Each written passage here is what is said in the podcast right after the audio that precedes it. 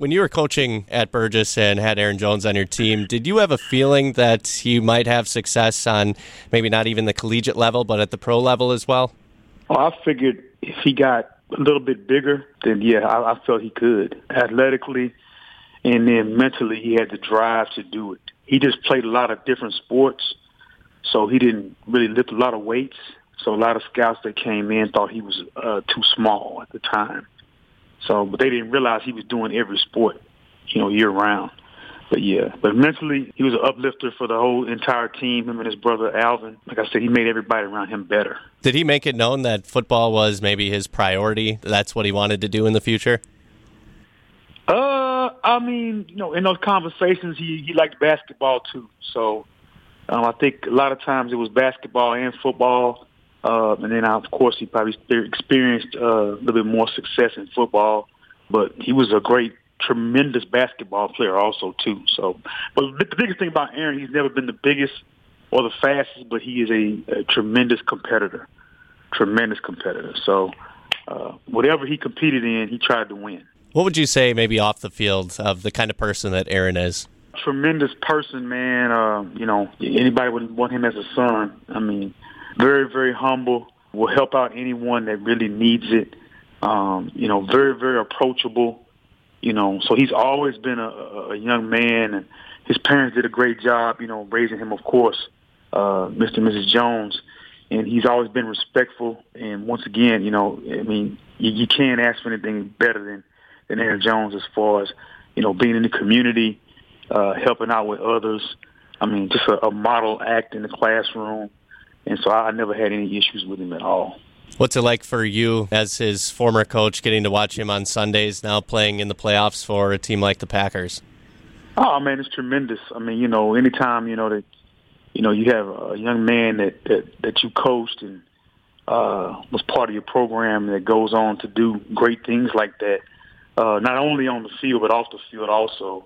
I mean, you know, that's what you're in this for as, as a coach. You know, to to help and assist and guide. Uh, but excuse me.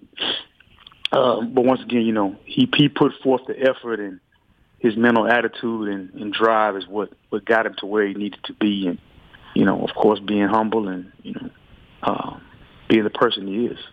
How much would you guess that his home, uh, his hometown there, means to him? I know I see a lot of stories of him going back and being out in the community, but what does that kind of mean from where he came from? I mean, it's huge. Um, it's huge. I mean, you know, he's a, you know, he, he's made El Paso his home, and I mean that's where he kind of put his roots in. Uh, had a lot of his success staying hometown and going to UTEP after finishing there. Uh, it, it kind of just shows the type of person that he is. You know, uh, keeping his hometown and the people there abreast of what's going on with him and in the spotlight uh, you know, because El Paso sits out there, so you know it's not a lot of fanfare that comes out of El Paso. Uh, but you know he does a great job of you know representing where he's from and you know keeping him relevant. I mean, and I, I appreciate it. I'm sure the entire city of El Paso appreciates that too. Is there any moment on the field that you saw from him that maybe stands out in your mind? I always thought like, wow, you know, even his sophomore year, you know, when he played varsity, uh, we didn't do very well. Um, but you could see that this guy could be special.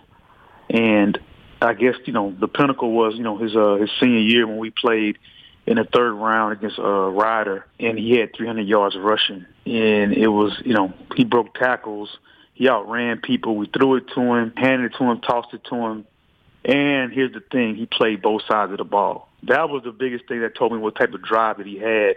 Is he played every snap. So he started on both sides of the ball. He also kick return and punt return sometimes. So he never came off the field. And that's a testament to the type of young man he is as far as, you know, he never came off, coach, I'm tired, I can't go anymore. He just did it. I guess, you know, he plays with a chip on his shoulder because he's always been overlooked. In the recruiting process, you know, you, you talk to schools and they come in and, you know, they're like, oh, he's little, coach, he's small. And I'm like, you can't. you can't look at the guy for what he is, you know, right now. Look what he's going to be.